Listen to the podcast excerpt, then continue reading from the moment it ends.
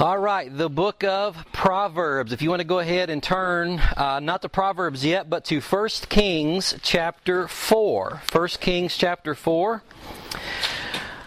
I uh, gave you, uh, there should be two pages you got tonight. One is the normal overview uh, with our stuff that we'll work through tonight. The other was a uh, a pretty interesting outline that I found, not necessarily an outline and just going, oh, here's chapter one, verse one all the way through, but someone kind of went through the idea of Proverbs. Uh, it is the pinnacle, the quintessential book of wisdom literature. Uh, the, the overarching theme, driving point in that, in the book of Proverbs is about wisdom. And so someone went through and kind of outlined and mapped characteristics and traits of a wise person. I think the outline refers to it as a wise man, but just substitute wise woman, you'll be okay in there, all right? So uh, w- wisdom applies to both genders. But they went through, and rather than a book, chapter, verse, a linear kind of approach to it, went through categories and themes that you see quite often in Proverbs. Do note, however, not every verse is covered in that outline, okay? Because it's just such a broad uh, plethora of information. It's hard to really boil it down to just a couple of things. And so it's, you'll see it's a it's a full two-page outline just on traits and characteristics and qualities of a wise person, but it is not exhaustive uh, from the book of Proverbs. So that's the second page that you have. Um, the the name Proverbs uh, means Proverbs of Solomon. A proverb uh, means to rule or to be like. And so it is a, a rule as in a measurement, a standard, an expectation that, you know, there's a, there's a principle, there's a truth in place that when you do this, the rule, the measure is this will happen, this will be the result, or it will be like a certain thing. However, understand, and we'll get to this here in a few minutes, that Proverbs really draws a lot of comparisons about life from life, and so basically it's saying that these are the normal standard results. When these things happen, generally these are the outcomes and these are the results. However, there are exceptions in these things. These are general rules of thumb, general uh, results that happen, uh, but we shouldn't treat them as, as necessarily absolute promises that when A happens, cause and effect will lead then to B happening, because that's not always true in situations. And we will look at a couple of examples of that. The author, I, I took you to First Kings four. Just so that you kind of have in your own minds a comfort level with who the author of Proverbs is. First Kings chapter four, verse twenty-nine. Before we read this, you may remember King David uh, was a man after God's own heart. He was the second king of Israel, followed King Saul. Uh, David united the king of Israel. Uh, both the northern and the southern country came under his leadership. Uh, David was a, a man who loved God and sought after him. David wasn't perfect. You remember the, the adulterous affair with with Bathsheba, uh, the child that was conceived out of wedlock that died. Well, David did take Bathsheba after he killed her husband as a wife. Well, their son was Solomon, King Solomon. He came to reign after David's death, and early on as he completed the temple that his father David had wanted to do to build a house, a dwelling place for God, they were having the feast and the celebration, and God came to Solomon and just said, you know, Solomon, uh, make a request. Well, what is it that you would pray? What is it that you would request of me? And with kind of an open-ended, you know, opportunity before God to make a request, Solomon prayed, which was an act of wisdom, that God would give him wisdom. He said, here I am in this place, a position of power, of authority. God, I, I can't lead these people on my own. I need your wisdom. And God said, that's a really good prayer, Solomon. I'm going to give you wisdom. So how'd that work out? First Kings chapter four, verse twenty-nine. And God gave Solomon wisdom and understanding beyond measure, and breadth of mind like the sand on the seashore, so that Solomon's wisdom surpassed the wisdom of all the people of the east and all the wisdom of Egypt. For he was wiser than all other men, wiser than Ethan the Ezraite, and Haman, Chalcol, and Darda, the sons of Mahal, and his fame was in all the surrounding nations. He also spoke three thousand proverbs, and his songs were one thousand five. Not one thousand, not eleven hundred, but one thousand five, all right? I thought it was interesting, that, that specific number that's there. Uh, thirty-three. He spoke of trees from the cedar that is in Lebanon to the hyssop that grows out of the wall. He spoke also of beasts and of birds and of reptiles and of fish. And people of all nations came to hear the wisdom of Solomon, and from all the kings of the earth who had heard of his wisdom. So the reference there to the trees and the nature is that Solomon was wise, he was learned, he had insight into everything from agriculture to sea life and everything. Everything in between. So Solomon had incredible wisdom from God, and you see that he spoke three thousand proverbs that were recorded in addition to his writing of songs. Therefore, it's very natural then that the author of Proverbs would be King Solomon, and he is identified uh, throughout the book. There are some that come from some other individuals. If you want to flip on over there. Um, there are some that come from other individuals, but primarily the bulk of these uh, are thought to come from Solomon. And the dating of the book, uh, it's again kind of like Psalms. This isn't one of these where someone sat down and said, "Oh, well, here it is," because you know obviously these are these are words of wisdom from uh, King Saul. It's likely that he was speaking some that had been handed down. These are already eclectic wisdom that had been passed from generation to generation that he continued to speak, as well as adding to.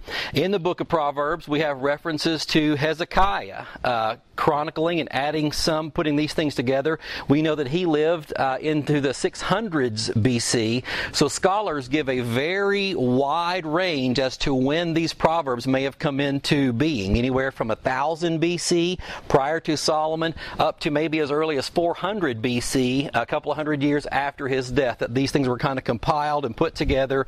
Uh, even though they weren't all maybe written during Solomon's lifetime, they continued on as words words from him till they finally came together and were put into the book of Proverbs. The basic purpose of the book of Proverbs is to apply uh, words of wisdom that God gives us to living a life of obedience to Him. Uh, so, you know, I put the definition in there that, that it compiles numerous words of wisdom that apply to a variety of situations for living a godly, and people use the word effective.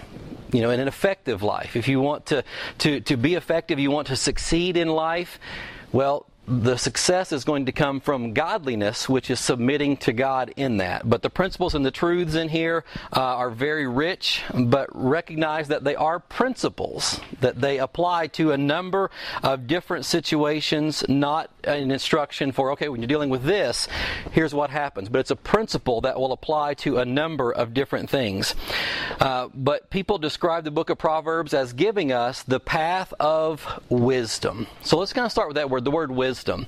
How do you define, have you ever heard a good definition that you like of the idea of wisdom? We hear it a lot. We may pray for it. You know, James tells us, you know, if we lack wisdom to ask and God will give it to us.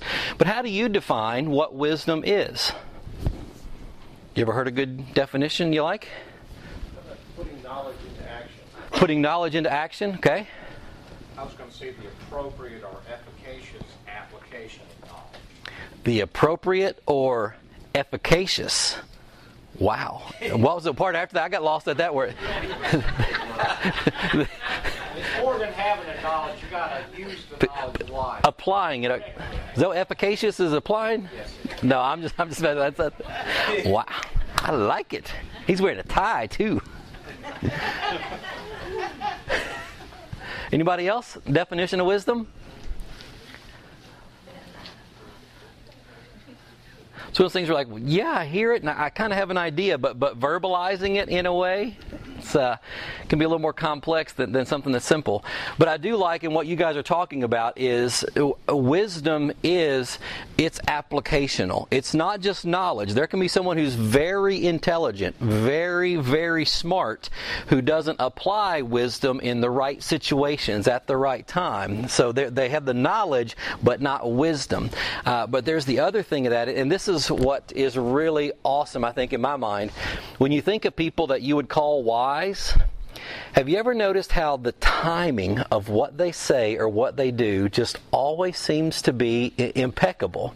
You know, you're in a room, you're in a meeting, and everybody's talking, and you're sharing ideas, and you're like, ah, I don't know, and a lot of confusion and all this, and then that person speaks up, and they say it, and everyone goes, ah, oh, wise one, oh, wise one, you know. it, it's, it's just that timing and how it kind of encapsulates things that are there. And ultimately, I think that brings back to us, we're going to look at and see wisdom. To have wisdom, wisdom comes from God. And having knowledge and then responding as the Holy Spirit of God prompts us and leads us, that's where that impact of wisdom is felt. Someone says the word that you need to hear at just the right time because God laid it on their heart. My wife is amazing in, in like what I just think of as her sensitivity to people and what's going on. She'll tell me, she's like, yes, this person's been in my mind for like two or three days, and so I called them today, and I called, and here's what happened. I mean, it's just like amazing, just the, the floodgates open. And what happened? And I was like, that's just so awesome. She does it all the time. You know, people are like, oh, she just calls at just the right moment. How does she do that? I'm telling you, she does that because she just has this sense about her that somebody's impressed on her heart. She finally picks up the phone and calls or sends an email or something. So I tell her, honey, if you ever get an impression about me, call right away. All right? Don't wait. You know, I want to do that. But it's so much of wisdom, because wisdom starts with God, is found in Him, is the sensitivity, and it's the leading and the promptings and the obedience to Him that He speaks to us. The knowledge that we have rightly applied in time. And so two definitions that I, I have, have heard, it, that wisdom is rightly applying knowledge. Rightly applying knowledge, uh, or the ability to see people, events, and situations as God sees them. Wisdom is having the ability to see people, situations, and events as God sees them. Because we can, as we see them as God sees them, then we can tr- respond in truth uh, from His Word that He has given to us. Uh, but wisdom begins with obedience to God. We understand Him. We respect Him. We know how we stand in relation to Him. We know how creation stands in relation to Him. Therefore, we start with Him, and everything flows from that. Some key verses. Um, let's look at a couple of these, and then tonight we're going to do a lot of flipping. So go ahead and crack your knuckles and get your fingers loosened up, because you can't go through Proverbs without just flipping around and seeing some of the, the awesome things that are in here. So Proverbs chapter one, starting in verse one. The Proverbs of Solomon, son of David, king of Israel. To know wisdom and instruction, to understand words of insight, to receive instruction in wise dealing, in righteousness, justice, and equity, to give prudence to the simple, knowledge and discretion to the youth. Let the wise hear and increase in learning, and the one who understands obtain guidance, to understand a proverb and a saying, the words of the wise and their riddles. So basically saying all these things, if you want to experience these things, that's what these proverbs are about. Understanding, the knowledge, the guidance, the righteousness, the justice, the equity, the prudence to the simple, all these things that he just described. Take a break after sentence or after verse number six.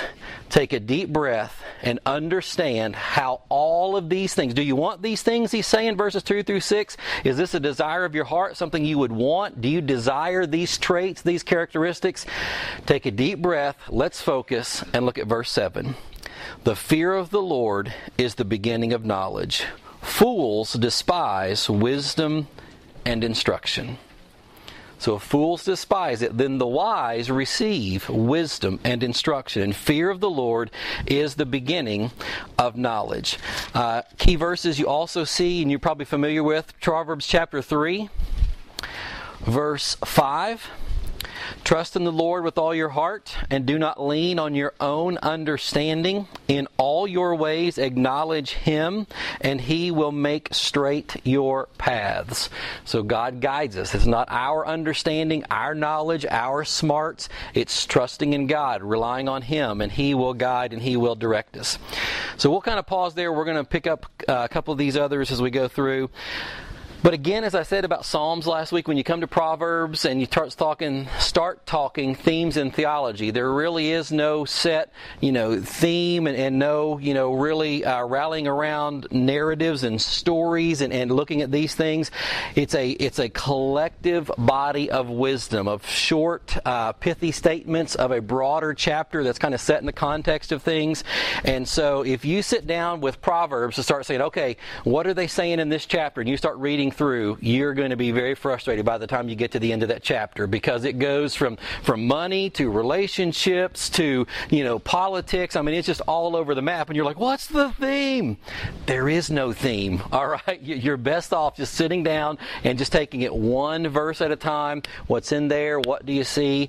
Uh, another mode of, of study that I found to be helpful at times is if you are looking through uh, and want to do something as you go through the book of Proverbs, make some headings and some categories. When you see a verse that relates to a topic that kind of comes to mind, write that heading and then start jotting verses that go underneath that. I know I've done that before uh, with parenting. Say, okay, what verses as I go through here relate to parenting, and what principles and truths? And, and really in that moment, there's not a right or wrong answer. It's the things that God speaks to you about that apply to parenting. The same thing with money and finances. I was, I was doing a series on giving one time, and I went through, I was like, I see a bunch in here, and kind of getting kept getting references back. So I took a couple hours and I sat down and I went page by page through the book of Proverbs, came up with ninety some verses in the book of Proverbs that from the way I read and understood applied to money management and finances and working and being prudent and saving and all these things. There may be more, but again, it was just a good study to kind of go through that way. So that, that might be an approach that you do if you're looking for some specific uh, information from that. Uh, but some key things that you see from this: learn from those who have gone before you. When you look at Proverbs chapter one, look at verse eight in here, and you see this reference very, very often. It says, "Hear, my son, your father's instruction, and forsake not your mother's teaching." You know, it is so imperative that we learn from those who have gone before us. You know, what is it they say about history? If we don't learn from history, We're, we're bound to repeat it. All right? So learning these lessons, you know, I, I don't want to have to make all the mistakes somebody else. I mean, if I can learn from their mistakes and avoid some things, I would much rather, you know, go that path. Because here's what I've discovered. I make enough of my own mistakes anyway, all right? Because nobody was there to warn me or tell me, or because I didn't listen, you know. But part of what you see through the book of Proverbs is this pleading, this listen, this hear this instruction from your parents. Very, very important that parents are teaching their children, but also from elders and from others, teachers and other leaders. And so the reference here to son obviously can be in a family context, but oftentimes too, an elder speaking to a younger in a teaching, particularly in a religious setting, they would, you know, there's a reference to a father, a son, you know, kind of a reference that can go there. So it can be applied to more than just a family situation. But look at chapter two, verse one. "My son, if you receive my words and treasure up my commandments with you, making your ear attentive to wisdom and inclining your heart to understanding, yes, if you call out for insight and raise your voice for understanding, if you seek it like silver and search for it as for hidden treasures, then you will understand the fear of the Lord and find the knowledge of God." So again, that instruction to the son. Chapter three starts off the same thing. "My son, do not forget my teaching." Chapter four, "Hear, O sons, a father's instruction." Chapter five, "My son, be attentive to my wisdom, incline your ear to my understanding, that you may uh, keep discretion and your lips may guard knowledge." Chapter six, "My son, if you have put up security for your neighbor, having given pledge for a stranger." So you, you kind of picking this idea up here each chapter. My son, my son, yes? I'm sure it's just pure coincidence that Satan has chose to attack the family and, and mocking fathers like we do in our in our media and culture and society today. Oh, yeah. All the broken homes, you know, attack the family, because that's not the key to success in destroying people. But that's exactly right. Yeah, you think about sitcoms and the, and the role of dads in sitcoms. You know, they're, they're just buffoons in, in a lot of ways. Yep. So you see this theme of my son in here, and so learning from those who have gone before. A uh, second thing that is key for the book of Proverbs uh, is humility. Basically, that we are humble before God. We ultimately are dependent upon Him. I mean, when you think of God being the sustainer of our life, we are dependent upon Him for our heart to be beating. We don't think about our heart beating because it does it naturally, and our body is doing, you know, multiple thousands of things every every second that we're not consciously keeping going. But God is, and that, that sustainer of the universe. And so there's a great humility to go, wow, remember this whole Job thing? You're God and I'm not? Yeah, we humble ourselves before God and realize how dependent we are upon Him. Uh, but secondly, there is a need for humility among other people, that when people offer instruction, that we seek wisdom, we seek knowledge from them, that we humbly hear and receive their instruction.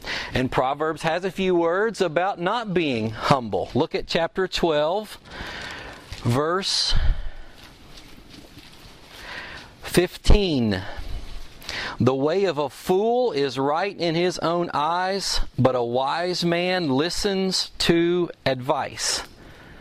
Now, what would have taken for you as a teenager to get that through your brain? You know, I mean, just think about it. Just, I think, all right, popping you around a little bit. Yeah. Weighing is right in his own mind. Uh, look at chapter thirteen, verse three. Whoever guards his mouth preserves his life. He who opens wide his lips comes to ruin.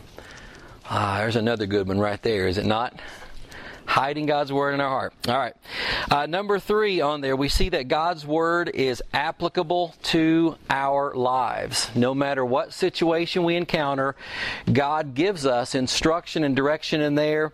But again, the, the beauty, what I love so much about Proverbs, and we're going to look at some of these, is that there are so many applications to, to the truths and the words that are spoken. You know, some things in Scripture, you see a context, and okay, this happened, so when this happened, here's what, you know, we can expect. Or here are some ways that we can respond. But a proverb, there's a truth, and it can be applied in so many different situations and so many scenarios. Look at chapter fifteen, verse one.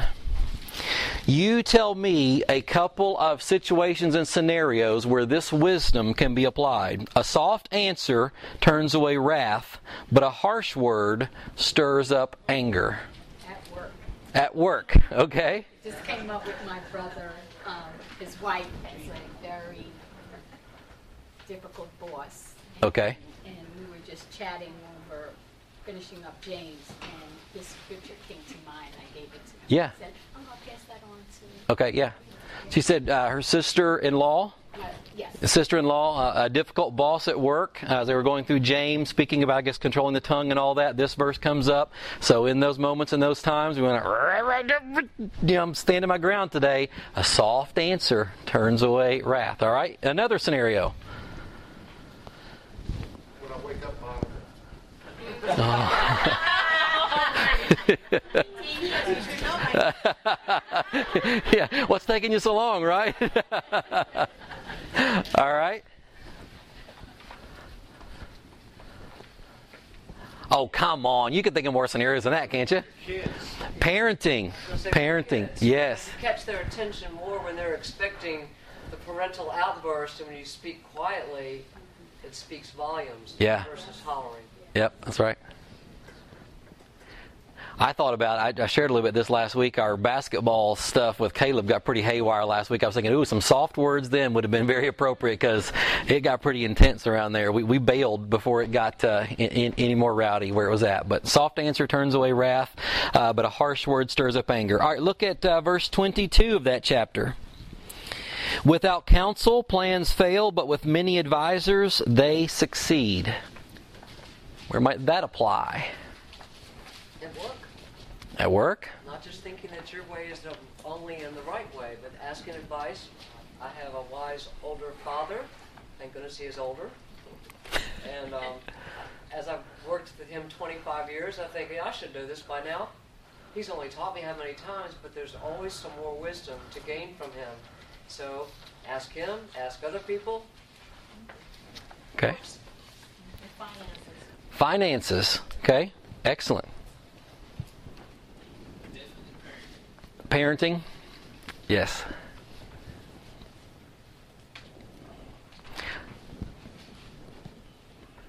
So just for me, uh, and, and it is kind of work, but just ministry related. There have been numerous times throughout my ministry uh, that, that uh, not my ministry, the, the ministry God's called me to, where just challenges and, and things that we're facing would, would call other pastors. Thankful that I had other pastors that I had known through our conventions that I could call or I could go and sit down. As I took my first pastorate, I've been a youth pastor, into the senior pastor role. I called about the six guys around the state of Kentucky, and I sent them a list of about ten questions questions, uh, some practical nuts and bolts stuff. How do you run a staff meeting? What's your, you know, deacon's meeting structure look like, and all this kind of stuff, to more doctrinal, theological, you know, type things. And I said, hey, would you look these over? I'll drive to where you are, pay for your lunch. Could I just have an hour, hour and a half of your time for you to just answer these questions for me? And invaluable having those those individuals uh, sit and share some wisdom. So things like that are good scenarios.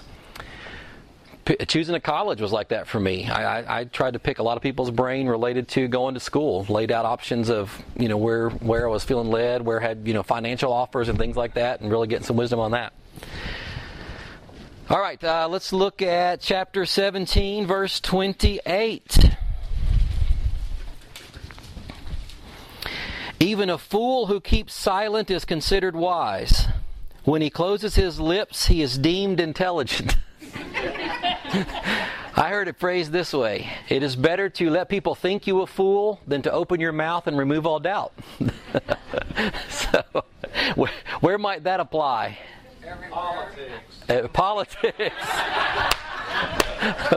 Politics. Awesome. I heard work again over here. No, when you're hanging out with young people. All right, hanging out with young people. I used to have a friend of mine that never drove a truck in his life except for his pickup truck. He could tell me every day how to drive that truck. And how do you know all this? You never drove a truck. I'm smart. I'll tell you, uh, to me, that applies to family reunions. Just zip it, don't start, all right? Just move around. Give me some chicken. I want to eat. Gonna get some more potato salad, all right? Uh, chapter twenty, verse seventeen. Smile and nod. Bread gained by deceit is sweet to a man, but afterward his mouth will be full of gravel. Uh, chapter twenty, verse seventeen.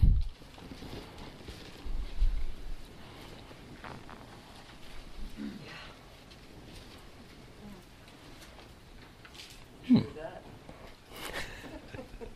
I don't know about any applications, but I've been there, done that. It was great for a while, and then it kind of sours on you. All right, uh, chapter twenty-two, verse seven. It's like having inside information and not being able to do anything with it. Th- this is like that, you said? That last verse. I mean, if, if you know something, but you can't say what you know, right? Then it's, you just got to sit there and chew on it. Yeah. Chapter twenty-two, verse seven, the rich rules over the poor, and the borrower is slave to the lender. Let's apply that bad boy. Go. Credit cards, student loans, car loans. Somebody said, somebody said a house. Yeah, life in general. Yeah. Yeah. The, the title loan places, banks, yeah. So, yeah, we see multiple. And, and so, again, this is the beauty of, of the Proverbs, that, that they apply to life. Everyday situations, uh, you see those applications. Number four on there, God is concerned with every aspect of our lives. Let me just run through. Uh, this was awesome, and as I came through some of my study, and this is just the tip of the iceberg of categories that you will experience or you will find wisdom about in the book of Proverbs. It talks about personal conduct, business, wealth, sexual relations, love, ambition, discipline, debt, child rearing, character, alcohol, politics, revenge, and godliness. I mean, you see all those things through, and that's not an exhaustive list of things in the book of Proverbs. Uh, character is so very important. It's emphasized over and over and over again in the book of Proverbs, having the right character. And it speaks about we are challenged through the book of Proverbs in these ways: to honesty, to integrity, to be diligent, to be kind, to be generous, to be ready to forgive, to be truthful, patient, to be humble, cheerful, loyal, uh, to be self-controlled and prudent uh, in our attitudes and our choices and our actions. I mean, that is how rich Proverbs is, exo- exhorting us to all of those character traits in whatever situation you're in, whether it's work, whether it's home, whether it's recreation, whether it's church, uh, you know, leading in, in community, civic or- organizations, every place that we are, all of those character traits should be fleshed out, exemplified in our lives. Such a rich, rich book. Okay, number five on here. Uh, it is a great book to work through biblical interpretation because there is such a broad diversity of Of, of truths and how they're applied uh, as you go through. You see personifications given in the book of Proverbs. Go back to chapter one.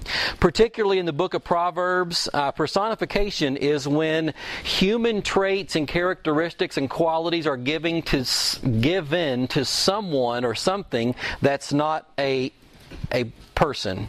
I guess it wouldn't be a someone because they would be a person. Something that's not a person. So particularly in, in the book of Proverbs, you will see wisdom described as a woman and folly described as a woman. So it's saying these are the things, and if you follow after her in this way, these are the things that you'll that you will experience, the benefits of wisdom and godliness and character. But if you follow after the way of this woman, of folly over here, here are the things that come with it. But back in Proverbs chapter one, verse, uh, where are we here? Verse twenty. Wisdom cries aloud in the street. In the markets she raises her voice. At the head of the noisy streets she cries out. At the entrance of the city gates she speaks. How long, O simple ones, will you love being simple? How long will scoffers delight in their scoffing, and fools hate knowledge? If you turn at my reproof, behold, I will pour out my spirit to you. I will make my words known to you, because I have called and you refuse to listen, have stretched out my hand and no one has heeded. Because you have ignored all my counsel and would none of my reproof, I will also laugh at your calamity. I will mock when terror strikes you, when terror strikes you like a storm and your calamity comes like a whirlwind, when distress and anguish comes upon you. Then they will call upon me, but I will not answer. They will seek me diligently, but will not find me, because they hated knowledge and did not choose the fear of the Lord, would have none of my counsel and despised all my reproof. Therefore, they shall eat the fruit of their way and have their own have their fill of their own devices. For the simple are killed by their turning away, and the complacency of fools destroys them. But whoever listens to me will dwell secure and will be at ease without dread of disaster. So you see this woman speaking here saying, hey, come follow me, but if you don't, then this is going to happen and I will laugh at you. Because I gave you a way out. I tried to show you a better way, but you wouldn't listen. So therefore, you're going to reap what you have sown. So you see that personification there. Uh, again, we see principles versus prophecies here. And this is where you have to be careful as you read through Proverbs to know that this is the general rule. These are the normal results, not promises that will happen in every scenario or every situation. Look at chapter ten.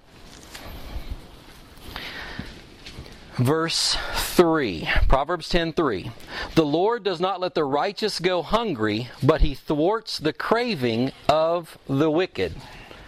Now, have you ever known a righteous, godly person to be hungry, to be in want, to be malnourished and underfed? Yes. And so you look at that and go, oh, well, this is a, you know, can be a reference to eternal in God's care. It's there. Or generally, as we see, and uh, Bob, you quoted earlier, Matthew six thirty-three, seek first the kingdom of God, and all these things will be added to you that God provides. Maybe not in an abundance like we would want or desire, but we see God's provision in that. Uh, verse four, a slack hand causes poverty, but the hand of the diligent makes rich. I hope that many of you are diligent workers in here, that you're diligent to your task and to your jobs. Do you consider yourself rich? Comparatively speaking to many in the world, probably. But, you know, you look at that and people, they work diligently. But do are, are they rich? Again, compared to world standards. But you see, again, this, these general truths that are there, these rules that, that happen, even though they may not uh, specifically uh, be in an individual's life. Proverbs twenty-two six is another. It's a, it's a classic example of this. Train up a child in the way he should go, and when he is old, he will not depart from it. So if that's a blanket promise, then when we see children who are wayward uh, as teenagers into adults, we look back and we say, what's the parents' issue, right? Because if the parent had raised them right, then they wouldn't have done that. Well, generally, as a rule, yes, we, we want to train and instruct, and children follow that path, but children make their own way, and they make their own choices and decisions, right? And we've all seen that play out. But I'll tell you, too, that I, what I've seen over and over again in ministry, and again, it's not a, a absolute necessarily cause and effect that happens every time, but when that foundation is there, and parents instill and teach that and build it into the lives of their children, there may be that season of wandering and going away. But I have seen over and over again, you get out of, out of college into life uh, on your own, some of the difficulties, hardships come in, guess, guess what happens? Hey, wait a second, I, I need to get back to this over here. I need to, to find a church, get back into the Word. Or they get married. Life's hard. Marriage is hard. Mom, Dad, you guys made it look easy. Well, we just didn't fight in front of you. That's a, you know, it's a, it's a, you know, it was there. Or, or particularly, people are having children. I mean, they have a child and go, oh, wait a second. Everything has changed now. You know, I've got a, another life. Life's not about me. There is, you know, one that I need to to uh, give some uh, time and effort here. Uh, Prodigal son. Yep, that picture exactly. Uh, part of Proverbs as he goes through, again, not even making promises or general rules, but he just makes observations about life. Uh, look at chapter twelve, verse eleven. An observation, general rule of thumb, whoever works his land will have plenty of bread, but he who follows worthless pursuits lacks sense. Chapter fourteen, verse twenty. The poor is disliked even by his neighbor, but the rich has many friends.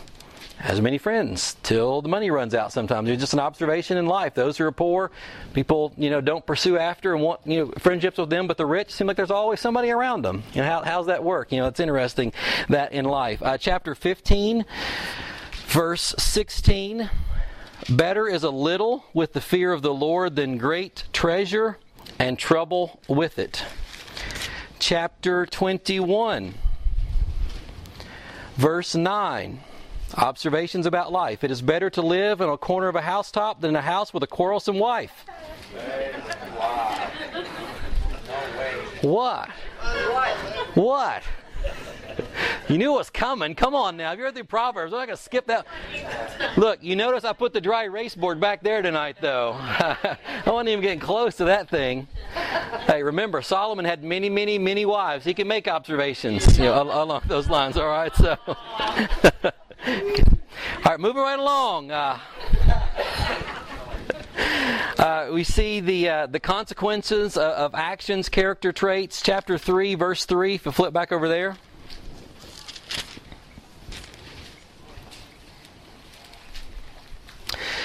Let not steadfast love and faithfulness forsake you. Bind them around your neck. Write them on the tablet of your heart, so you will find favor and good success in the sight of God and man. Chapter ten, verse one.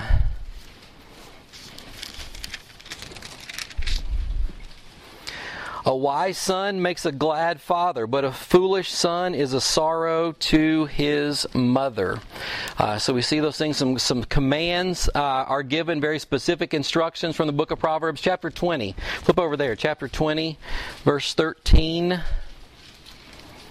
Proverbs twenty, verse thirteen. Love not sleep, lest you come to poverty. Open your eyes, and you will have plenty of bread. So, hey, work hard. Don't be lazy. All right? Work. Get out there and uh, provide. Chapter twenty-two, verse ten. Drive out a scoffer, and strife will go out, and quarreling and abuse will cease. So that contentious person that, that's constantly stirring things, not easy, not fun, not pleasant, but deal with that, remove that, and there's greater peace and calm when that source uh, is taken out.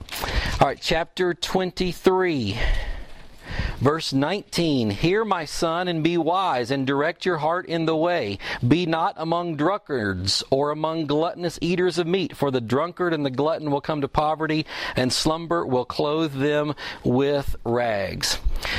So, again, you see just a lot of different ways that the author uh, communicates that these proverbs are given for us to have instruction as we go through life. Finally, you see on there that there are promises, and we see the blessings of God that come. Life is rewarding. There is a rewarding yield as we seek after God. And I actually put a number of these verses in there. Would encourage you, uh, and I, I listed these very specifically because what you're going to see is the measure of success or effectiveness in life isn't about anything in the human material world, the accolades from mankind or the amount of treasures that we amass. But when you look at the words of wisdom in Proverbs, it says if you are going to have success and be rewarded and have a fulfilling life, it comes from obedience to God. When you obey Him, when you follow Him, His ways, His instruction, that's what brings success. That's what brings fulfillment. Fulfillment, contentment, peace, rewards, and blessings. It's obedience to Him. Starts with the fear of the Lord, all the way through it's responding in obedience to Him. All right?